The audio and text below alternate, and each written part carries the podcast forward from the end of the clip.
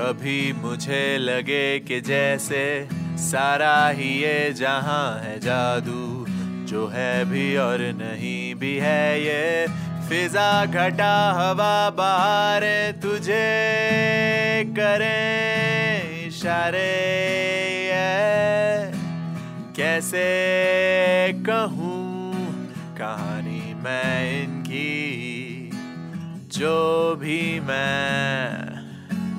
कहना चाहूँ बर्बाद करें अल्फाज मेरे, अल्फाज मेरे। ओ या या,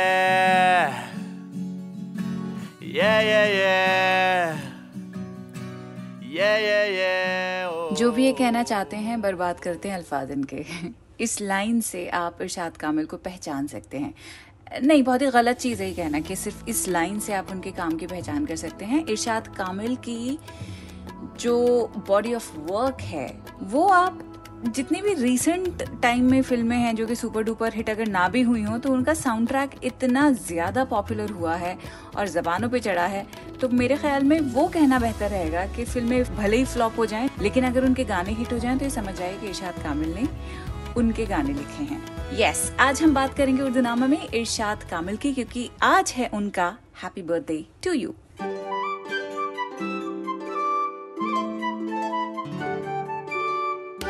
द क्विंट पर शुरू हो चुका है उर्दू नामा। मैं हूँ फबेहा सैयद। पॉडकास्ट की शुरुआत में जो आपने गाना सुना था अगैन, वो हमारे इन हाउस सिंगर ने गाया है, प्रतीक लिधू का नाम है। इस एपिसोड में और भी बहुत सारे गाने हैं जो कि आप सुनेंगे इरशाद कामिल ने जो लिखे हैं, लेकिन कॉपीराइट इश्यूज होने की वजह से हम ये गाने आपके लिए प्ले नहीं कर सकते। दैट इज़ वाई प्रतीक लिधू हमारे लिए बहुत बड़ा फेवर करता है, जो कि गाने गाता है, बाकायदा परफॉर्म करता है। इरशाद कामिल की हम बात करेंगे आज पॉडकास्ट में। पंजाब में पैदा हुए मालर कोटला में, और उन्होंने जर्नलिज्म की पढ़ाई की थी पंजाब यूनिवर्सिटी से। अच्छा, उर्दू में तो लिखते हैं तो सबको ऐसा लगता होगा कि हाँ भाई, जो इनकी पढ़ाई है वो फॉर्मल एजुकेशन उर्दू में होगी, पर ऐसा बिल्कुल नहीं है। इन्होंने जर्नलिज्म की पढ़ाई तो की ही, लेकिन उसके बाद आगे चल के जो PhD की वो हिंदी भाषा में की है। यस, तो जो रेंज है इरशाद कामिल की उसमें पंजाबी, हिंदी, उर्दू और बहुत सारी जो रीजनल भाषाएं हैं उसके भी थोड़े थोड़े आसार आपको ज़रूर मिलेंगे। ये खासियत होती है एक जीनियस की। बहुत सारे लिरिसिस्ट होते हैं जो कि सिर्फ लिरिक्स लिखते हैं और वही उनकी खासियत हो जाती है। जैसे कि आनंद बख्शी साहब के ऊपर जो एपिसोड किया था उसमें मैंने आपको ये बताया था कि वो एक लिरिसिस्ट पहले थे, पोएट बाद में, क्योंकि लिरिक्स लिखना ही अपने आप में बहुत बड़ी डायनामिक्स होती हैं उसकी अपनी, और वो अपने आप में एक बहुत बड़ा क्राफ्ट होता है। आनंद बख्शी साहब ने उसे माहिर कर लिया था। इरशाद कामिल साहब लिरिक्स तो लिखते ही लिखते हैं, लेकिन उसके अलावा ये शायर भी हैं ना, यानी इन्होंने बहुत सारी नज़में अलग से लिखी भी हैं जिन्हें कंपोज नहीं किया गया है, किसी फिल्म का हिस्सा नहीं बनाया गया है, तो वो नज़में भी आज पॉडकास्ट में मैंने शामिल की हैं। जैसे कि पहली नज़म जो पॉडकास्ट में मैं आपको सुनाऊंगी उसका नाम है चिराग। शुरू करें? ठीक है। न दोस्ती न दुश्मनी, मेरा काम तो है रोशनी, मैं रास्ते का चिराग हूँ, कहो सर फिरी हवाओं से, न चलें ठुमक अदाओं से, कभी फिर करूँगा मोहब्बतें, अभी सामने हैं जुल्मतें, ये अंधेरा पहले नोच लूँ, कोई चाल अगली सोच लूँ, मैं गुम हूँ अपने ख्याल में, ये जान लो कि इस लम्हे मैं दिल नहीं दिमाग हूँ, मैं रास्ते का चिराग हूँ, मेरा काम तो है रोशनी, न दोस्ती न दुश्मनी।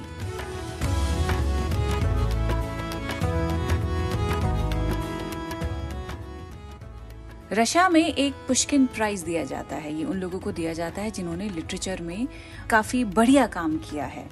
तो इरशाद कामिल साहब को आपको बता दें कि रशा के अंदर पुष्किन प्राइज से नवाजा गया था, और ये पहले इंडियन लिरिसिस्ट हैं जिनको ये अवार्ड मिला था।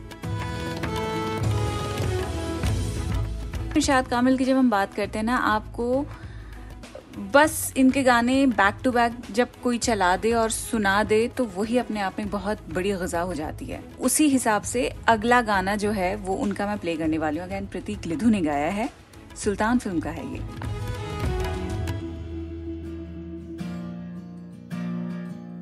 ना वो अखियां रूहानी कहीं, ना वो चेहरा नूरानी कहीं, कहीं दिल वाली बातें भी ना, ना वो सजरी जवानी कहीं।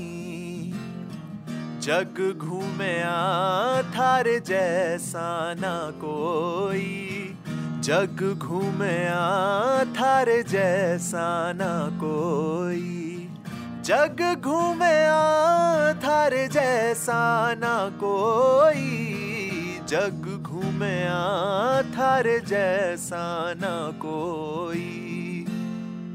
अब आपको सुनाते हैं इरशाद कामिल की एक और नज्म जिसका नाम है मोहब्बत की बात।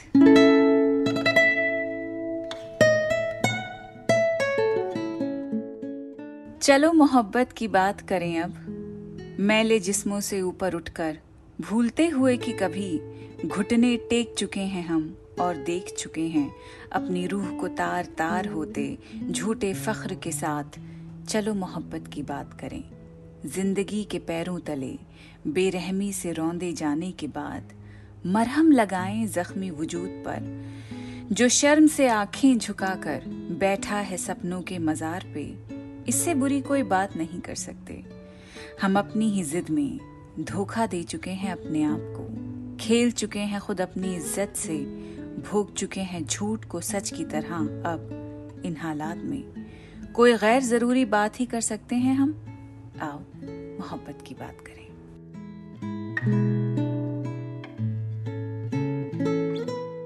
इरशाद कामिल के हर गाने में मोहब्बत की बात होती है। अगर लिरिक्स मोहब्बत के बारे में नहीं होते तो जज्बा ऐसा होता है जो सिर्फ मोहब्बत मोहब्बत ही चिल्लाता है, जैसे कि उनकी अपनी लगन अपने काम के लिए। जब रांझना के लिए गाने लिख रहे थे तो खुद इरशाद कामिल ने एक इंटरव्यू में बताया कि वो बनारस गए थे ताकि वहां जाकर जो गंगा है वहां से इंस्पिरेशन लें और फिर गाने लिखें। वही लगता है कि जैसे कि कोई सालों से बनारस में रह रहा होगा और तभी कहीं जाके उसने ऐसे गाने लिखे होंगे। तो ये मोहब्बत का जज्बा बहुत बड़ा जज्बा होता है और बहुत ही कमी से ऐसा लगता है कि लोगों के काम के अंदर वो झलकता है। इरशाद कामिल का हर गाना उनकी मोहब्बत की दास्तान है। इसी बात पर लव आजकल 2 का एक गाना आपको प्रतीक लिधु की आवाज में अब हम सुनाएंगे और उसके बाद एक और बहुत ही खूबसूरत नज्म। शायद कभी न कह सकूं मैं तुमको, कहे बिना समझ लो तुम शायद। शायद मेरे ख्याल में तुम एक दिन मिलो मुझे कहीं पे गुम, शायद जो तुम न हो रहेंगे हम नहीं, जो तुम न हो रहेंगे हम नहीं। न चाहिए कुछ तुमसे ज्यादा तुमसे कम नहीं, जो तुम न हो रहेंगे हम नहीं, जो तुम न हो रहेंगे हम नहीं। न चाहिए कुछ तुमसे ज्यादा तुमसे कम नहीं। बहुत बढ़िया प्रतीक, मजा आ गया भाई। अच्छा, अब आपके लिए हम एक जो नज्म पढ़ने वाले हैं उसका नाम है होगा यूं ही। इरशाद कामिल ने लिखा है कि मैं तुम्हें खत लिखूंगा मगर उसे डाक में नहीं डालूंगा।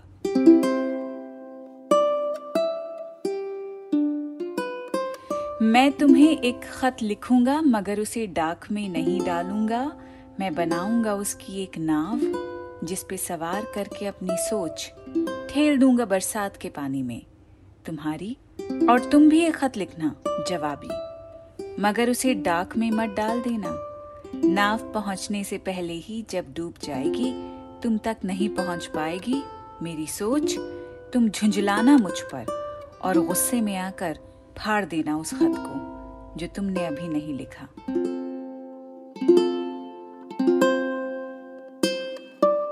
2015 में इरशाद कामिल की एक किताब छपी थी जिसका नाम था एक महीना नज़मों का। उसी में से आपको एक नज़म मैं पढ़ के सुना रही हूँ।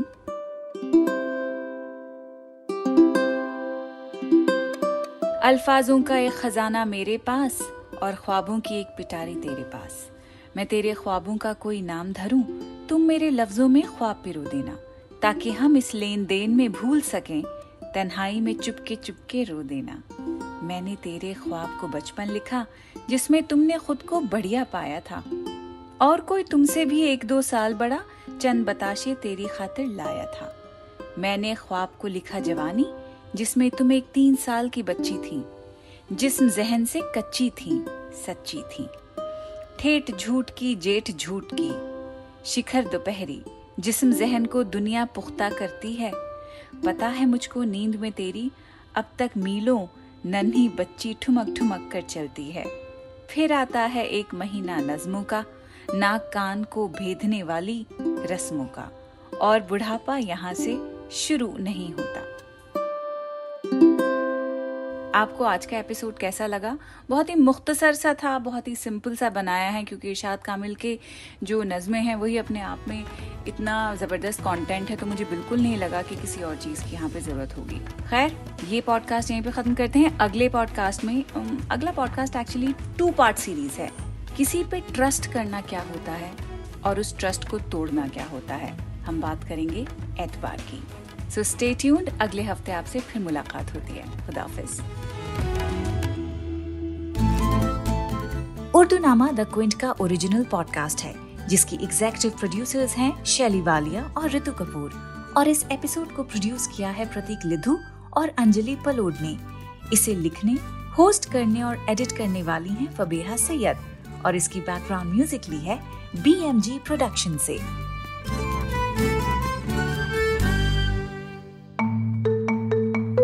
आप सुन रहे थे द क्विंट का पॉडकास्ट।